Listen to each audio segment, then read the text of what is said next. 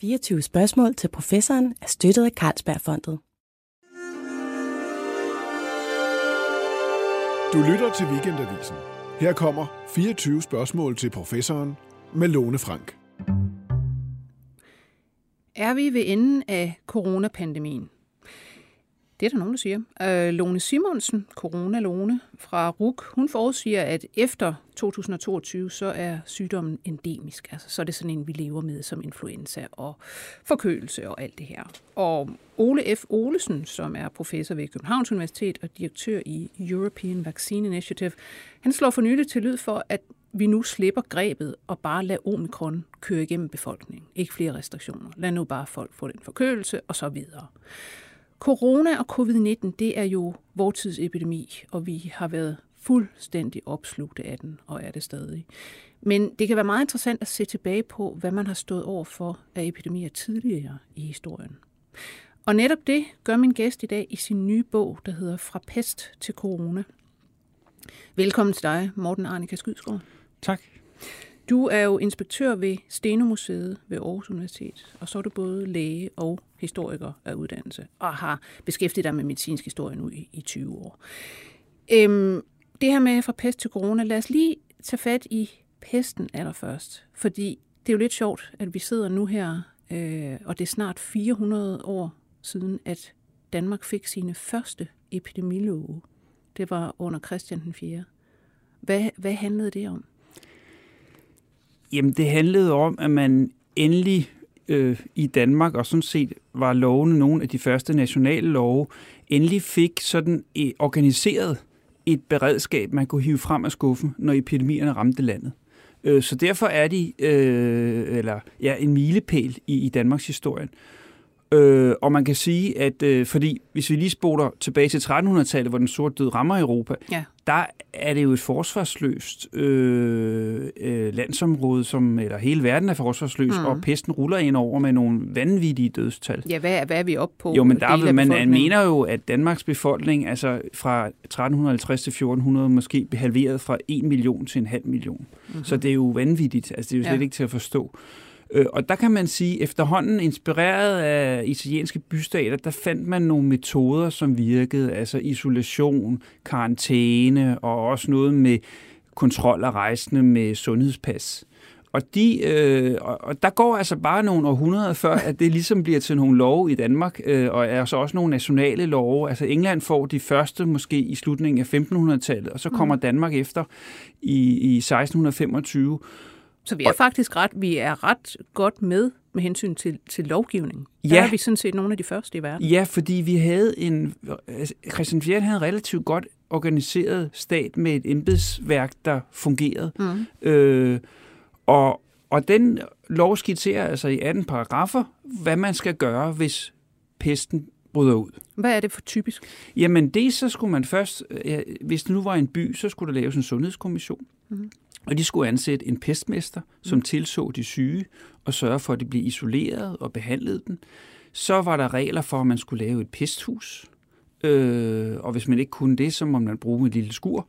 Øh, og så, øh, var, var det til smittede simpelthen? Det var til smittede, ja. Øh, og hvis det ikke kunne blive et pesthus, jamen så skulle man lade sig isolere hjemme, og man skulle huske at sige, hvis der kom raske, at man var mm. syg. Og, altså, øh, og så øh, lige hen til, at... Øh, der også var et socialt element, det vil sige, hvis man var fattig, blev man behandlet gratis. Ja. Og borgmesteren skulle også sørge for, hvis så de fattige døde, at der både var ligebærer og ligekaret til begravelsen.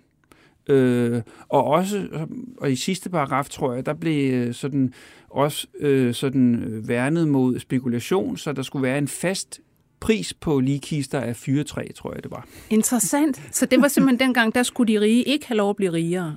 altså præcis. på pesten. Nu har vi lige fået at vide, at under pandemien, der er de, altså den, den øverste lille del af, af dollarmilliardærer i verden, de er jo simpelthen blevet dobbelt så velhavende som, som før, og nu øh, altså langt, langt, langt overgår øh, de 99 ja. øvrige procent. Ikke? Ja, ja det er lidt man, forskelligt. Jamen, der havde pesten jo i virkeligheden i det lange løb en, den modsatte virkning, fordi ja. at, at der døde så mange i Danmark, øh, at der i løbet af nogle generationer, eller i løbet af i hvert fald 50 år, blev så stor en efterspørgsel efter arbejdskraft, så at øh, lønnen steg for den, den laveste del af befolkningen, altså de løsarbejdende ja. landarbejdere. Så som, som det er en generel tolkning af pesten øh, mindskede øh, ulighederne i det danske samfund.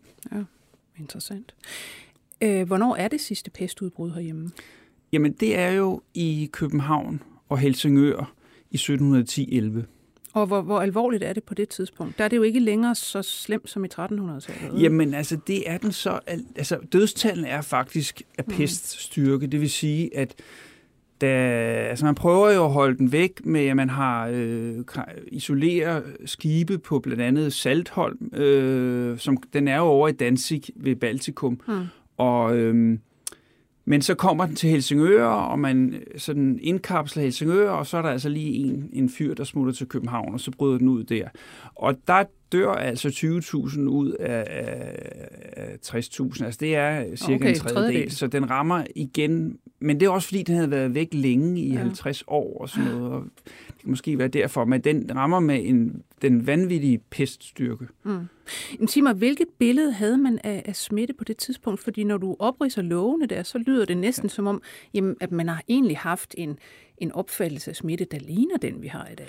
Men ja. det kan de jo ikke have Nej, haft. Altså. slet ikke. Altså, det, det, det var jo, altså, man vidste godt, altså, de virkede jo, det der med, med karantæne og isolation.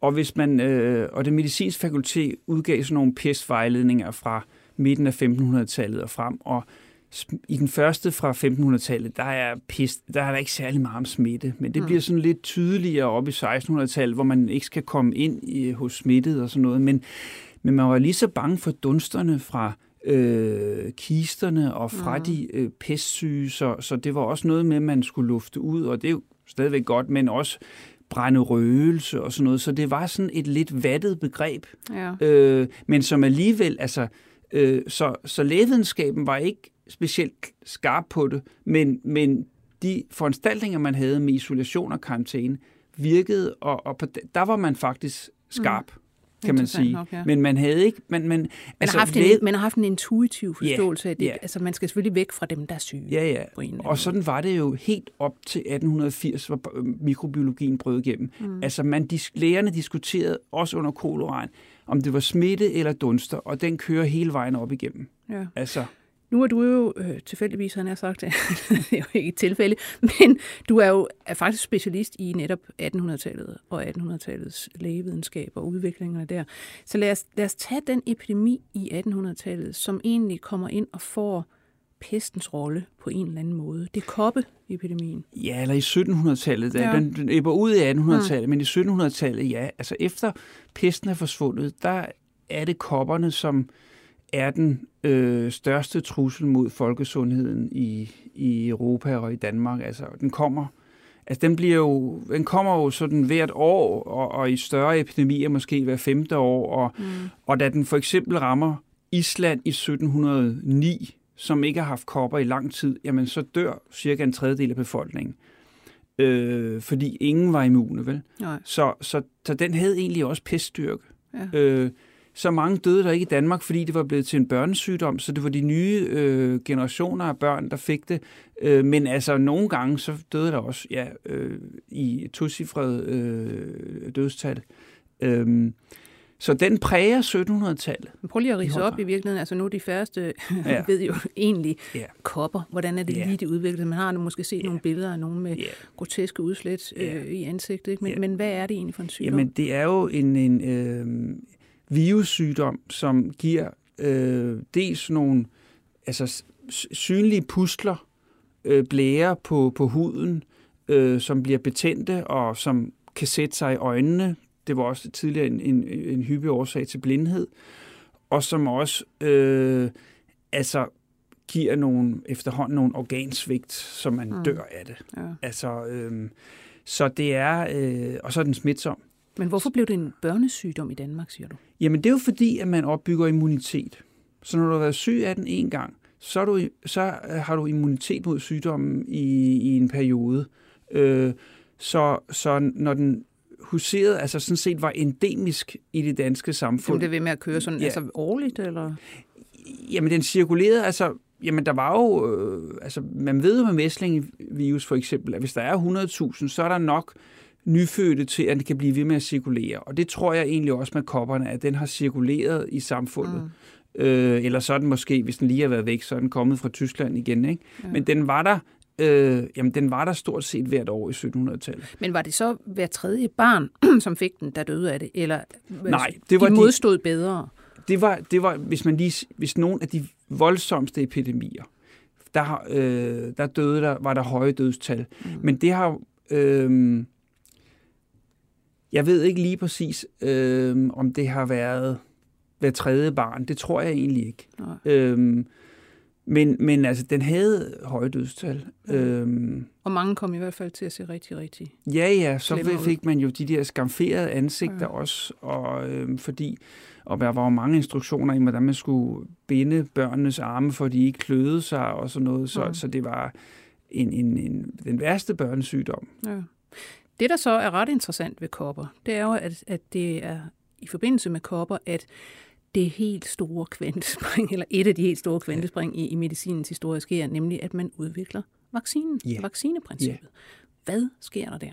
Jamen, hvad sker der der? Altså, jamen, forhistorien er jo, at man i Østen har var begyndt at inokulere, og det er helt tilbage til ja, årtusindtallet i Kina. Men, men, det øh, betyder det, at indsprøjte med Ja, men, nej, men altså, det var, øh, der jeg tror, at nogle steder så indsprøjtede man sådan nogle øh, koppeskorper i, i næsen, men det, som en øh, britisk ambassadør, ambassadør, ambassadørfru opdager i Konstantinopel, altså det nuværende Istanbul, det er jo, at tyrkiske børn bliver, øh, altså små børn bliver ridset mm. med en nål, som har været i en koppeblære hos et mildt tilfælde ja. af kopper. Ja. Og det, øh, det bliver hun så øh, begejstret for, at hun lader sit eget barn inokulere ja. på samme måde. Ja. Og da hun kommer tilbage til London, der skriver hun om metoden, øh, og så begynder den at brede sig i Vesten.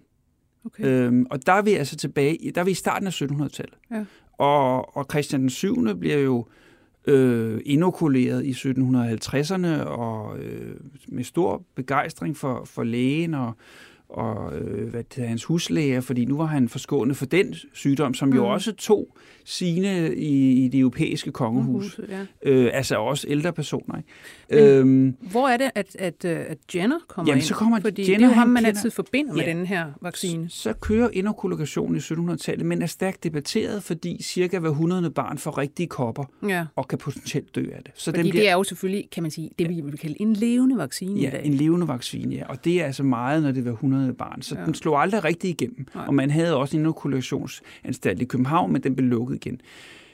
I 1790'erne, så har vi så den engelske læge Jenner, som øh, kender, han inokulerer. Ja.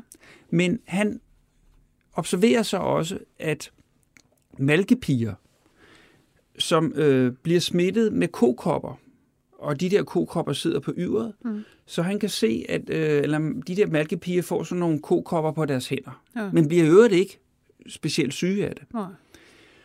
Og det, han så observerer, det der også andre gør, det er, at de får ikke menneskekopper. Nej. Og så er det, han lægger to og to sammen, og så tænker, når man måske kan man jo tage noget vaccinelymfe fra en kokop og putte det i en dreng. Ja. Og det er så det, han gør i midten af 1790'erne. Er det hans egen, eller en, han låner? Nej, det er en, han låner, ja. ja. Øh, og, så, øh, og så laver han, og det er jo sjovt, det her er et eksperiment på en person. Ja. Og så da der er gået nogle uger, så øh, inokulerer han drengen med øh, menneske, altså vaccinelymfe fra en, en, en menneske ja. tilfælde. Selvfølgelig for at teste, bliver for han teste, så syg? Ja, ikke, altså det er jo et ordentligt eksperiment. Ja, ja, men det var alvorligt, ja, ja. Blot så, uden kontrolgruppe. Ingen kontrolgruppe og ingen videnskabsetisk komité.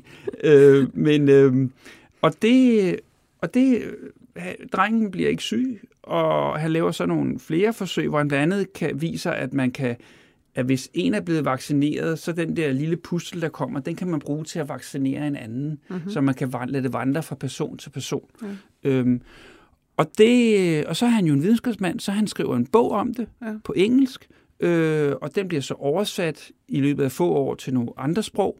Og øh, i Danmark læser man bogen, og i 1801 begynder man at vaccinere i Danmark. Ja. Øh, man får noget lymfe sådan fra England mm-hmm. eller lidt indtørret lymfe til Ja, Danmark. ja. Og der Det er er sådan, vaccin- ligesom sådan, den tids AstraZeneca. Ja, ja, ja, den tids AstraZeneca, simpelthen.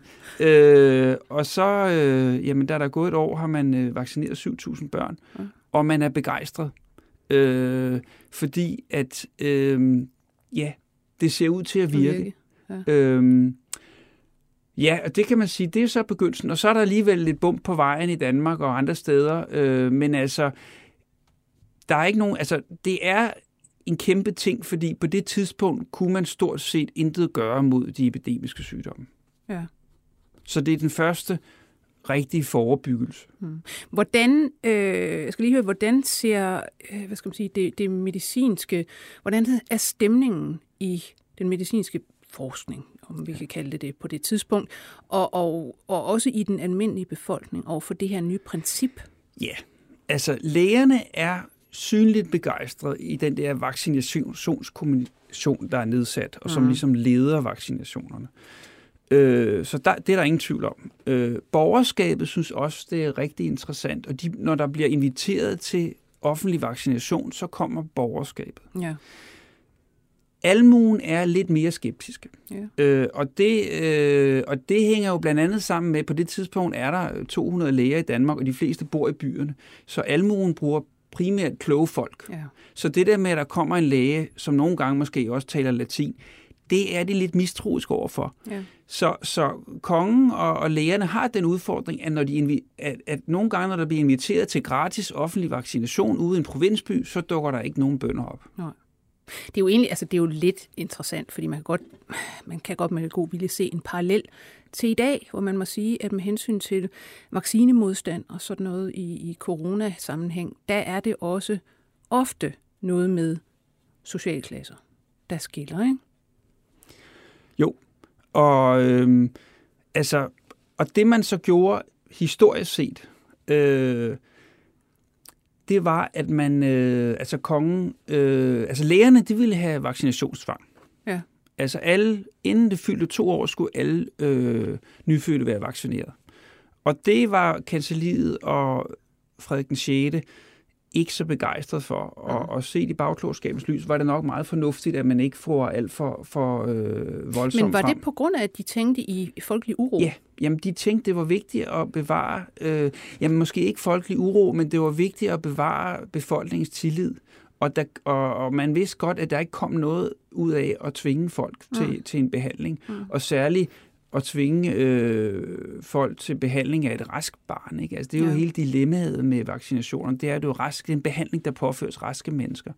Så, så i stedet kom der så de berømte vaccinationslov fra 1810, som jo med indirekte tvang Mm. øh, fik sat rigtig godt skub i vaccinationerne, i den forstand, at hvis man skulle begynde i skole, og det var så primært drenge dengang, Ja. så skulle man have en vaccinationsattest, og ja, hvis man så ikke lige havde nået det der, så kan man sige, så var næste, så hvis du skulle giftes, så faldt, øh, så Faldt skulle hammeren. Ja, så faldt hammeren, fordi der skulle Ja. du have en vaccinationsattest.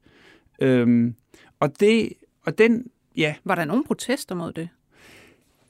det mener jeg ikke. Nej. Det mener jeg ikke, der er nogen kilder, der sådan egentlig, øh, hvad det hedder, vidner om. Nej. Men det er, det er sgu da interessant, hvor, hvor meget det ligner i dag.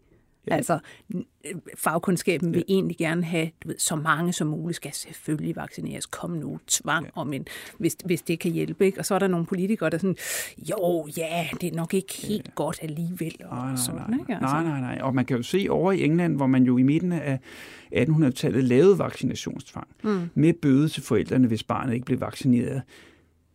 Der kom jo en kæmpe antivaccinationsbevægelse. Ja. Den har jo Øh, også altid faktisk, ja. ja. også op til i dag, været ret stærk Ja. i netop England. Ja, ja. Og det, og det er jo sjovt, at det land, som stod fader til vaccinationerne, at det er et af de steder, hvor der er den stærkeste antivaccinationsbevægelse. Det, det er meget interessant. Altså den, den dukker også op i, i Danmark i starten af 1900-tallet, sådan, men mere inspireret af den tyske naturhelbredelsesbevægelse. Mm. Øh, og der kommer noget debat om, man skal revidere vaccinationsloven og sådan noget, men, men det er egentlig faktisk først under HPV og nu, at man oplever sådan større protester mod vaccinationer ja. i Danmark. Vi har været forskånet for det, eller alt efter, hvad man nu mener om det. Ja. Altså, vi har slet ikke haft noget, der ligner den engelske Nej. antivaccinationsbevægelse. Nej. Interessant nok. Øhm, for lige at, at, at få det med, øh, vi har at gøre her med øh, kopper, en, en virussygdom. Øhm, hvornår finder man overhovedet ud af, hvad virus er?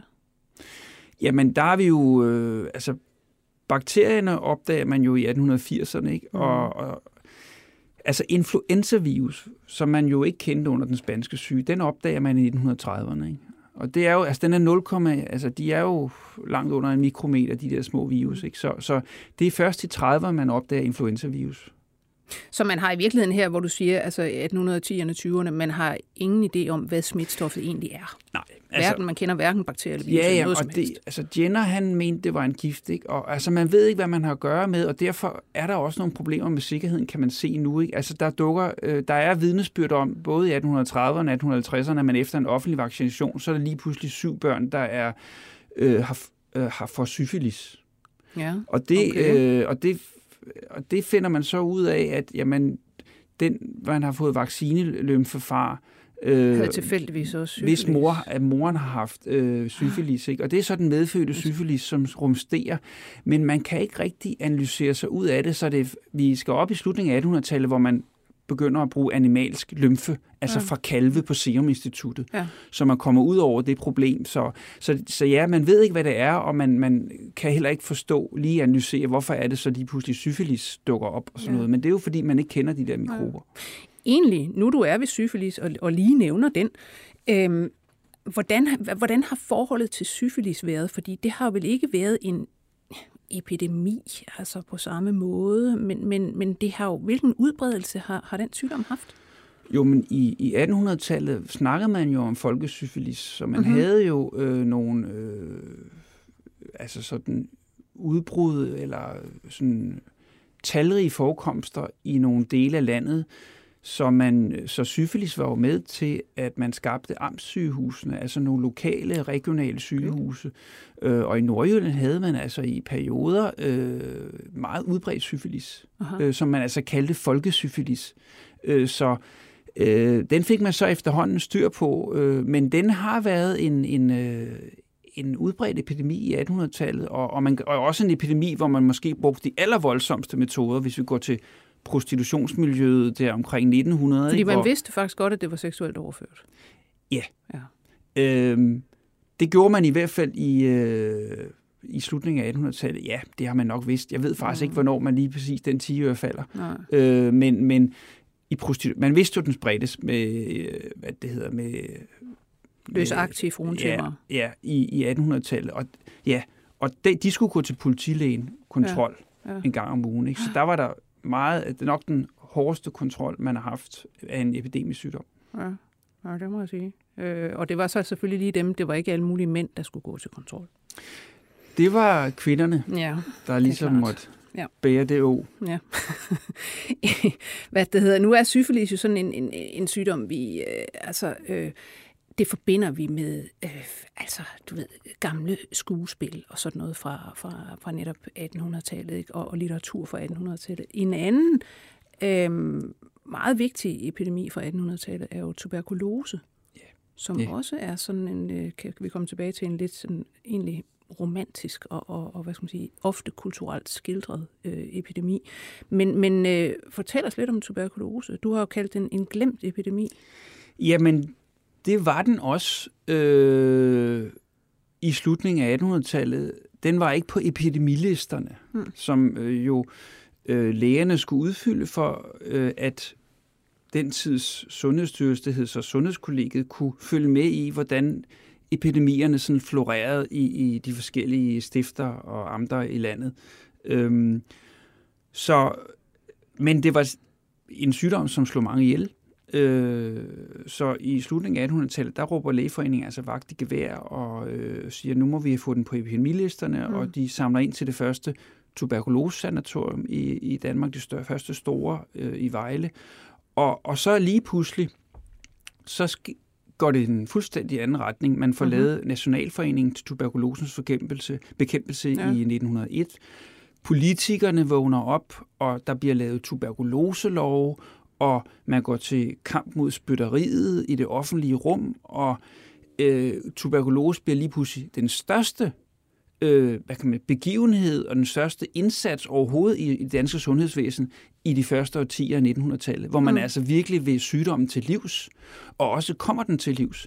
Men, men faktum er, for lige at blive tilbage i, i, i, i 1800-tallet, altså omkring 1900, der dør hver syvende voksen af tuberkulose. Hver syvende voksen? Ja. ja. Så den har jo virkelig været, og man, og man, der er nogen, der har regnet på det, man levede gennemsnit syv år med sygdommen ja. i den periode. Så det har jo også været, det har jo ikke været en, der man, man fik, og så enten døde man, eller overlevede man, og så blev man rask. Man levede man kunne, med den, og ja, den var og man der. Kunne, man kunne skrænte øh, ja. mere eller mindre, og kortere eller længere, alt efter ja. også igen, hvilken socialklasse man ja. var i, hvor ja. hårdt man var ramt, hvor, ja. hvor gode muligheder ja. man havde for at hvile sig, og hvad det hedder, og det der, kost, alt ja, det der.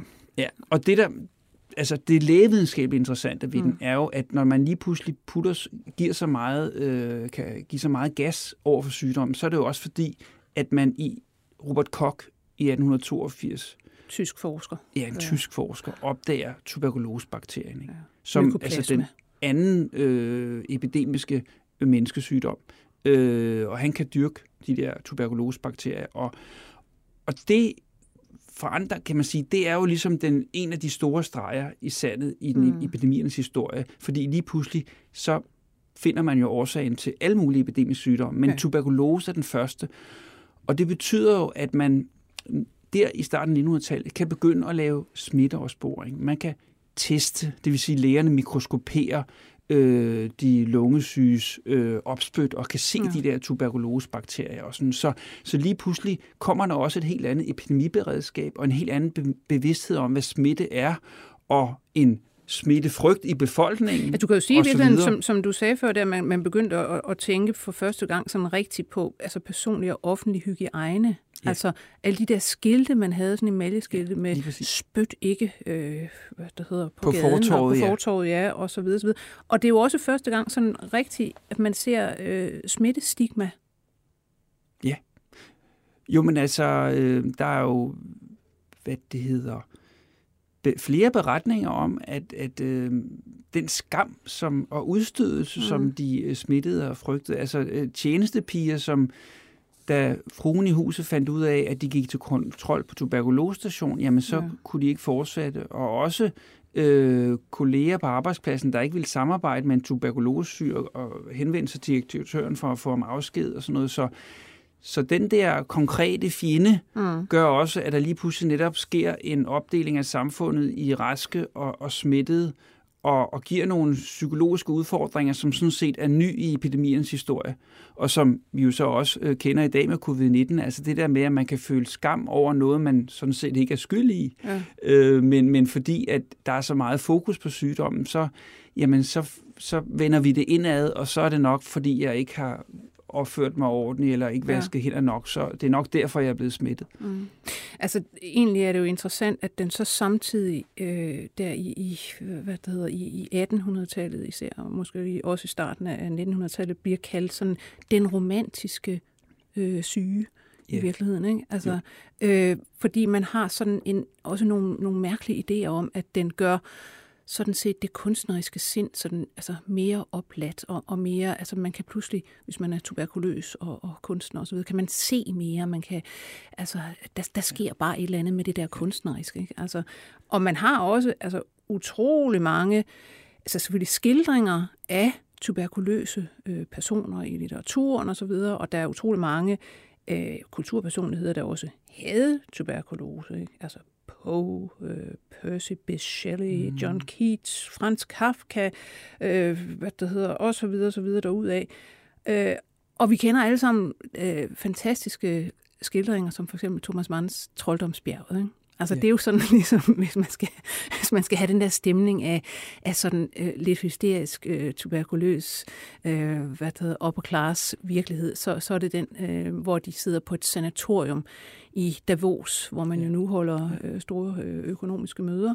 Men der var altså det her sanatorium, hvor, hvor de så kommer, og så ligger de i deres bjørneskinsforede poser øh, mm. ude øh, på terrassen og, og tager lys og sol og, og god luft og så videre. Og, altså, den er, der er en fantastisk sådan hysterisk atmosfære i den her bog. Altså, ja. Det må man virkelig ja. sige. Fantastisk ja. skildring. Altså. Øhm, men det er jo interessant med tuberkulose faktisk, at det er sådan noget, man, man nu også har her i landet. En fornemmelse af, som almen, øh, hvad det hedder, som, som lægmand, at det er jo for længst overstået kapitel. Det er jo sådan, ja, det er netop sådan en gammel 1800-tals sygdom, ikke? og de hostede blod op og bla bla.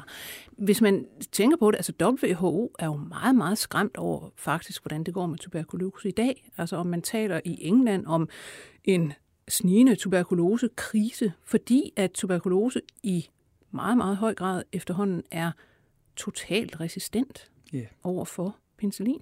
Yeah. Altså. Ja, og det er jo... Øh, altså, altså, man begyndte jo i 50'erne at nedlægge tuberkulosecentorier i Danmark, så, så det var en eller anden faktisk... Der var vi i det, måske det land i verden, der havde den laveste tuberkulosedødelighed. Så ja. vi, det, var, vi, vi, vi, det var en fantastisk indsats, også med massescreeninger. I, de første screeninger overhovedet mm. i Danmark var mod tuberkulose. Øh, og så kom vaccine, og også efterhånden et lægemiddel i 40'erne. Ikke? Men det er rigtigt, når, men, men, og så forsvandt den fra Europa, ikke? Men, men den har jo hele tiden været i resten af verden, og, og, og så er der så kommet det øh, problem med, med de antibiotika, der er, at at der er opbygget resistens, og der er multiresistente ja. øh, tuberkulosestammer i Indien, som, og, som man bøvler med, og som er også det, der udfordrer de danske infektionsmediciner, fordi så kommer der en hjem. Eller, ja. Alle de, de danske tuberkulosetilfælde er jo importeret. Ikke? Jo. Og det er jo det, man frygter, at øh, den så kan øh, ja, rejse sig til en lille altså, bølge i Vesten ja. også. Ikke? Altså man har jo også, jeg har læst altså frygtindgydende artikler om, hvordan det i for eksempel de russiske fængsler øh, specielt er sådan en nærmest en opdyrkning af de her vildt resistente tuber tuberkulosebakterier. Altså fordi ja. forholdene simpelthen er så elendige, og man smitter hinanden. Ikke? Ja. Det, er, øh, det er faktisk dybt uhyggeligt. Ja, det er det. Øh, og det er også... Øh, Ja, altså hvis man kigger på tallene, så er det jo en af de, de epidemier, der dør flest af, altså smitsomme sygdomme i verden. Ja. Ja. ja. ja. Det er også lige kommet frem før, øh, at øh, jeg mener, det var øh, sidste år, er der døde øh, noget med halvanden million mennesker i verden af simpelthen bare af, af antibiotikaresistens. Altså forskellige bakterier, der tilfældigvis er resistente. Ikke? Ja, men det, altså jeg kan huske, det betalt i 100.000 for 10 år siden, og nu er vi så mm. over en million, og, ja. det, er, og det, er jo den der, det er jo det, man frygter, at man ligesom... Mm. Øh, penicillinet, som kom der i 40'erne, at nu vi øh, ikke, at man i, i værste fald bliver bombet tilbage, det ved jeg nu ikke, men at man ligesom, øh, fordi man er ja, altså i Danmark er man jo ret striks, ikke? men det er jo ikke aldrig andre lande, at man er så striks med, hvordan man bruger antibiotika. Det det Nogle steder ikke. kan det jo købes ja. i håndkøb, ikke? Ja. og det er jo det er faktisk problematisk. Ja, ja, det er det. Jamen, det kan man godt forestille sig, når vi engang køler lidt ned efter øh, coronaepidemien, så kan vi måske begynde at kigge på det næste store potentielle sundhedstsunami, ikke? altså det her jo. med de resistente bakterier.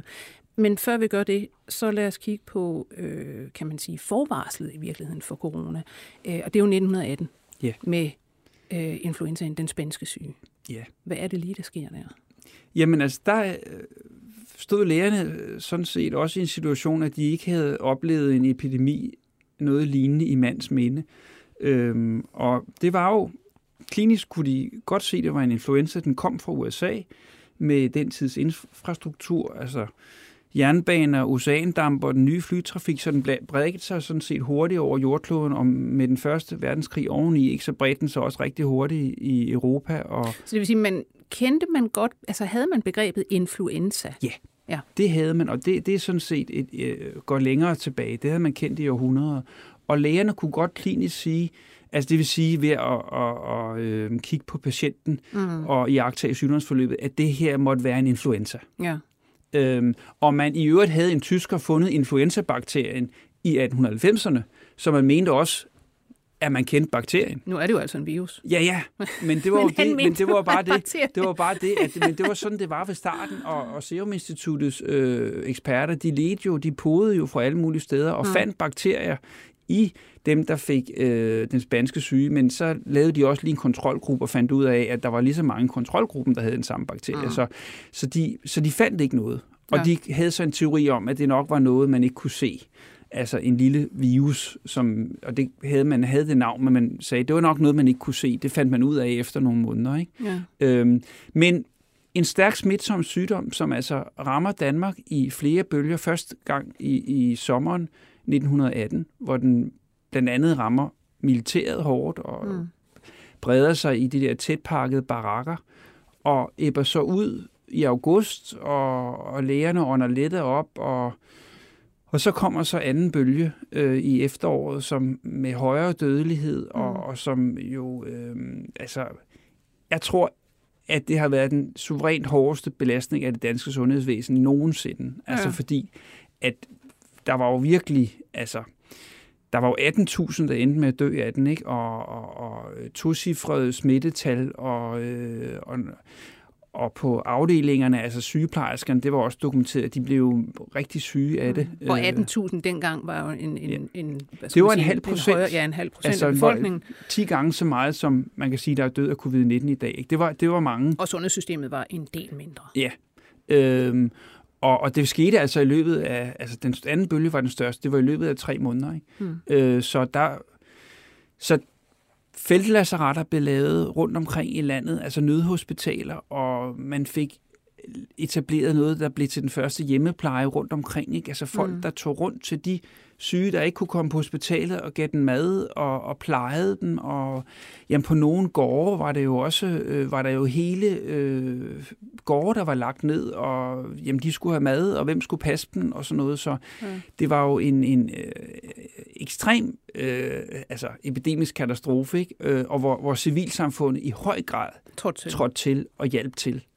Ja. Øhm, så, så den, øh, og så gjorde man jo det under anden bølge, at man sagde, nu er det så voldsomt for sundhedsvæsenet, at vi er nødt til at gøre noget. Og så begyndte man med de første nedlukninger af teatre, Ja. biografer, dansesteder og Var det skoler. inspireret af, af USA? Nej, det Eller- sker samtidig ja. i... Øh, nej, jeg tror sådan set, øh, at det sker parallelt. Det kan jeg ikke sige. Altså, man, I Skandinavien har man for forskellige holdninger. Altså, i Sverige er der nogle byer, der bliver lukket ned, og andre ikke, hvor man siger, når man epidemien må gå sin gang. Mm. I Danmark... Øh, Ganske som i dag. ja, faktisk. Der er, og i Danmark, der er det sådan lidt op til de enkelte amtslæger, Mm. hvor meget man vil gøre. Øh, også sådan lidt dirigeret af, af den, den der nyskabte sundhedsstyrelse.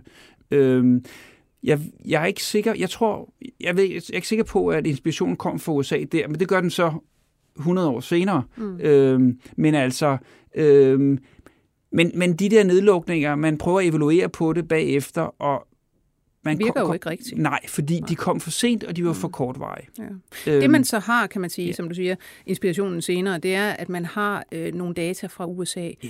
Hvor man i nogle byer netop har lukket ned meget hurtigt, Ja. og man ser en helt anden og, Ja. og, og mere øh, en, altså, Altså- mindre øh, smittespredning inde i byer, hvor man øh, slet ikke gør det, eller gør det senere. Simpelthen. Altså, der er, og der er det St. Louis. Altså, i virkeligheden, hvis man, hvis man læser de der, den der analyse, som faktisk bliver lavet i starten af, af 2000-tallet, Mm. mm. af de der øh, nedlukninger i de store amerikanske byer, Ja. Der er det jo sådan, at den røde kurve, vi kender fra Højnekøs planche, det er øh, Philadelphia. Ja. Hvor man ikke gjorde noget, og hvor man afholdt en kæmpe militærparade med 200.000 øh, gæster, og tre dage efter eksploderer smitten. Det var den ligesom grønne- grønne... hesteshowet i Herning. Ja, ja, lige præcis. Ja, det var så vist sig alligevel ikke at holde helt vand. Øh, men, men øh, og den grønne til St. Louis, som efter to dage, der lukker man skoler og kirker Mm. og forlystelser og forbyder øh, større forsamlinger. Og det er den grønne kurve. Ja. Og det var de data, som Serum Instituttet sad med i marts 2020, da de skulle rådgive regeringen om nedlukning. Ja. Det er jo så sjovt, at, at de var jo sådan set altså, øh, imod nedlukning øh, et godt stykke tid, før de fik et, kan man sige, et bink med en vognstang fra en regering og dens embedskvinder om, at det skulle man gøre. Ikke? Jo. Øhm, og det er jo lidt interessant, altså også i forbindelse med, at, at der har jo været en del studier under corona, som øh, antyder, at måske har nedlukninger faktisk ikke den enorme virkning i forhold til at hvad skal man sige, holde afstand øh, i det offentlige rum, spritte af, alle de der ting. Men øh, lad os ikke komme ind i det, fordi det er en helt udsendelse for sig selv. men, men lad os gå til corona. Fordi hvad er så i virkeligheden, altså kan man, øh, har du lagt mærke til nogle interessante kontraster mellem, øh, lad os sige, 1918 og corona, øh, eller nogle ligheder? Altså jeg synes selv, det er meget interessant, du skriver i din bog det her med, at 1918 og den spanske syge, der var det sådan, at folk døde som fluer, men man kunne, altså det var gemt inde i avisen et eller andet sted, nogle notitser om, hvad det var, der foregik. Nu dør der næsten ingen, men alle aviser er fyldt med det på forsider, bagsider og i midten. Ja, ja, og det er tankevækkende, at hvis man bladrer sig igennem øh, politikken for eksempel under den anden bølge der i, i 1918, jamen så er det verdenskrigen, der er på forsiden, og så ude i højre, øh, i venstre spalte, der henvises til, øh, at øh, den spanske syge, der er nu højere smittal og sådan. Og så står artiklen på side 3. Mm. Øh, altså, den spanske syge var ikke forsidestof. Nej. Og det er tankevækkende. Øh, det var en tid, hvor der også var difteri og andre sygdomme, og, og, øh, og så var der selvfølgelig en verdenskrig, og det er selvfølgelig, den var større på sin vis, men det, det tankevækkende, at der ikke bare var én forside med, ja. med øh, den spanske syge, fordi den jo var en, en voldsom øh, begivenhed. Ikke? Altså. Øh, men den har ikke fyldt så meget i pressen. Ja. Øh, den har nok fyldt en del i lokalsamfundet, fordi det var jo de 18.000, der døde. Det var jo mellem primært unge voksne ja. fra 20 ja. til 40 år. Ikke? Men, ja, det var ikke 90-årige netop. Nej, det var nemlig unge og raske, ja. øh, der døde. Og, men altså, i pressen fyldte den bare meget mindre, og på den måde blev det også til en glemt epidemi. Ja. Øh, og de, de, bøger, der burde være kommet før, kom jo først i 2018. To fine bøger mm. om den spanske syge. Mm. Øh, men også i andre lande var den, øh, blev den glemt, og den, en af de gode forklaringer er jo, at det bare ikke var, der var ikke nogen succes med den. Der var ikke, altså, det var bare et hårdt slid med syge mennesker, og så forsvandt den igen. Og så havde man egentlig ikke øh, lært så meget.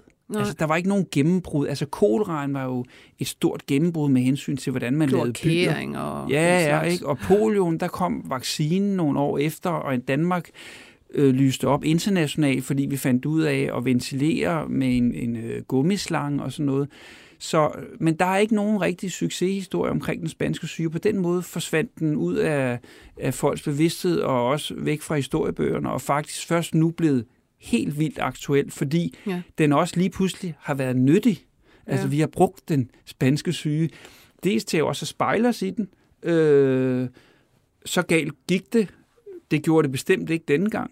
Det kunne måske, hvis vi ikke havde gjort mm. noget, så havde vi måske fået de der 10 gange så høje dødstal. Måske. Så den, Ja. Så, ja, øh, så, så vi har jo i høj grad spejlet os i den, øh, og der er nogle interessante forskelle. Altså det er jo også, kan man sige, det er jo også altså influenza, øh, om ikke den spanske syge, så senere, altså fugleinfluenza, svineinfluenza, H1, øh, N5, øh, hvad de nu hedder, der ligesom har øh, lagt grunden til de epidemiplaner, man faktisk har haft liggende i Sundhedsstyrelsen og Serum Instituttet og sådan nogle steder. Ikke? Jo, jo, altså i 1900-tallet kan man sige, de pandemier, de, de store øh, ting, der har været i Danmark, hvis vi lige tager, tager polio og difteri og øh, væk, og sådan, så, så har, har der også været netop nogle store influenza epidemier i 90'erne også, hvor der døde flere tusind, men det gjorde man nu ikke så meget ved. Men det er mere de der fugle mm. øh, og svineinfluenza, man har taget alvorligt. Men man kan også sige, altså, hvis vi tager epidemiberedskabet, så er det jo altså, hvis vi tager covid-19, så, så er der nogle rigtig gamle ting, og det er fra Christian 4. pisklov, ikke? altså med isolation og karantæne og sundhedspas. Og så er der nogle lidt halvnye ting, det er vaccinationerne, ja. som kommer fra kopperne. Og så kan man sige, man begynder allerede under den sjællandske feber i 1831 at forbyde større forsamlinger og, og lukke skoler og sådan noget. Og det prøver man så også lidt mere alvorligt i 1918. Ja. Og så kan man sige, så er der nogle rigtig spændende, altså vilde nye ting ved, ved covid-19, som vi aldrig har set før. Og det er? Og det mener jeg, det, det er blandt andet det, det digitale øh, epidemiberedskab, som det hedder. Øh, altså det der med, at vi med computer og internet har kunne takle epidemien på en helt anden måde. Altså det, det synes jeg er fascinerende. Altså dels, der er jo flere ting, men altså Serum Instituttet, de har jo sådan en mikrobiologisk database, MIBA, som jo automatisk indsamler undersøgelsesresultater fra, fra alle landets læger og hospitaler. Ikke? Og det er jo dem, vi kl. 14 mm. betyder, at vi kan, så kan vi lige i detaljer se epidemien i tid og sted. Alle landets sovne, mm. øh, smittetal, og, og i øvrigt også med befolk, altså aldersgrupper, og hvis man kobler til CPR-registret, så kan man også analysere professioner. Ikke? Så den der minutiøse følgen epidemien ja. fra dag til dag, den er jo helt ny. Men det er vel også det, der har gjort, at vi faktisk har svælget i den og stadigvæk gør det? Ja, det er jo, altså, det er jo, altså, der er jo nogen, der har sammenlignet de der øh, epidemieksperter som sportskommentatorer, ja. ikke? der lige skal ja. komme med dagens kommentar, ligesom vejret eller hvad er sporten. Ikke? Mm. Øh, og det er, jo, altså, det, det, det er jo den anden ting. Altså, nu kan jeg gerne lige sige den anden ting om det der digitale beredskab, før vi går til medierne. Øh, men den anden ting, det er jo også det der med, at man på grund af det digitale kan teste 200.000 personer om dagen. Ikke? Man går jo. ind på en hjemmeside og bestiller tid. Man kommer, og så får man scannet sit sygesikringskort, og så øh, mm. en kvarter efter, så får man svaret på mobiltelefonen. Ikke? Ja. Så, så smitteopsporing og smittetestning har jo også været fantastisk. Ja, jeg kommer nu også til at tænke på, om ikke det i sig selv, netop det, at vi kan det, det så gør, at vi simpelthen øh, gør det og måske overgør det. Ja. Altså hvis du snakker om test her i øjeblikket, hvor vi har en omikron-variant, hvor flere mm. epidemiolo- epidemiologer går ud og siger, nu er det altså ikke så alvorligt, så vi mm. behøver så meget beredskab mere. Men øh, regionerne, som det er afsløret i politikken, køber ind af de her test til overpriser, og sådan at de har til de næste 10 år, ikke? altså ja. havde han sagt. Og, og man masse tester, og man siger, med hvilket formål efterhånden? Ja. Altså. Og det er, jo, det er jo rigtigt, og det, der er jo ingen tvivl om, at vi er med både sundhedsmyndigheder og medier jo nærmest er blevet besat af covid-19, ja. altså, og, og, og tænker på den 24 timer døgnet rundt, og, og, og er bange for den mere end alle mulige andre ting, og så det, og det kom, der kommer en efterrationalisering, og den er jo også allerede i gang. Ikke? Mm. Øh, men det andet, man jo ved på i sundhedsvæsenet, det er jo, at covid-19 jo også har forsinket behandling af alle mulige andre sygdomme, ja. og også forsinket altså af akutte, vigtige mm. sygdomme, som hjertesygdomme og sådan noget. Ikke? Altså, ja. så, så på den måde øh, er der også en bagside af medaljen, helt klart, med det der gigantiske, det historisk mhm. store mm. epidemiberedskab. Så der bliver vel egentlig for en historiker lidt frem i tiden virkelig noget at, at begynde at kigge tilbage på og analysere, og altså, der kommer sikkert rigtig meget interessant ud af det her. Det gør der helt sikkert. Den slutter vi simpelthen på. Vi er gået over tiden, men det har virkelig været det værd. Øh, tusind tak, Morten Arne Skydskov, fordi du kom. Jamen tak for en god snak. Og jeg skal igen sige, at du jo er inspektør ved Stenomuseet ved Aarhus Universitet, som jeg synes, man skal gå ind og kigge på, hvis man er i nærheden. Jeg skal også sige, at vi var produceret af Simon Ejby Schmidt. Jeg selv, Lone Frank, siger på genhør. 24 spørgsmål til professoren er støttet af Carlsbergfondet.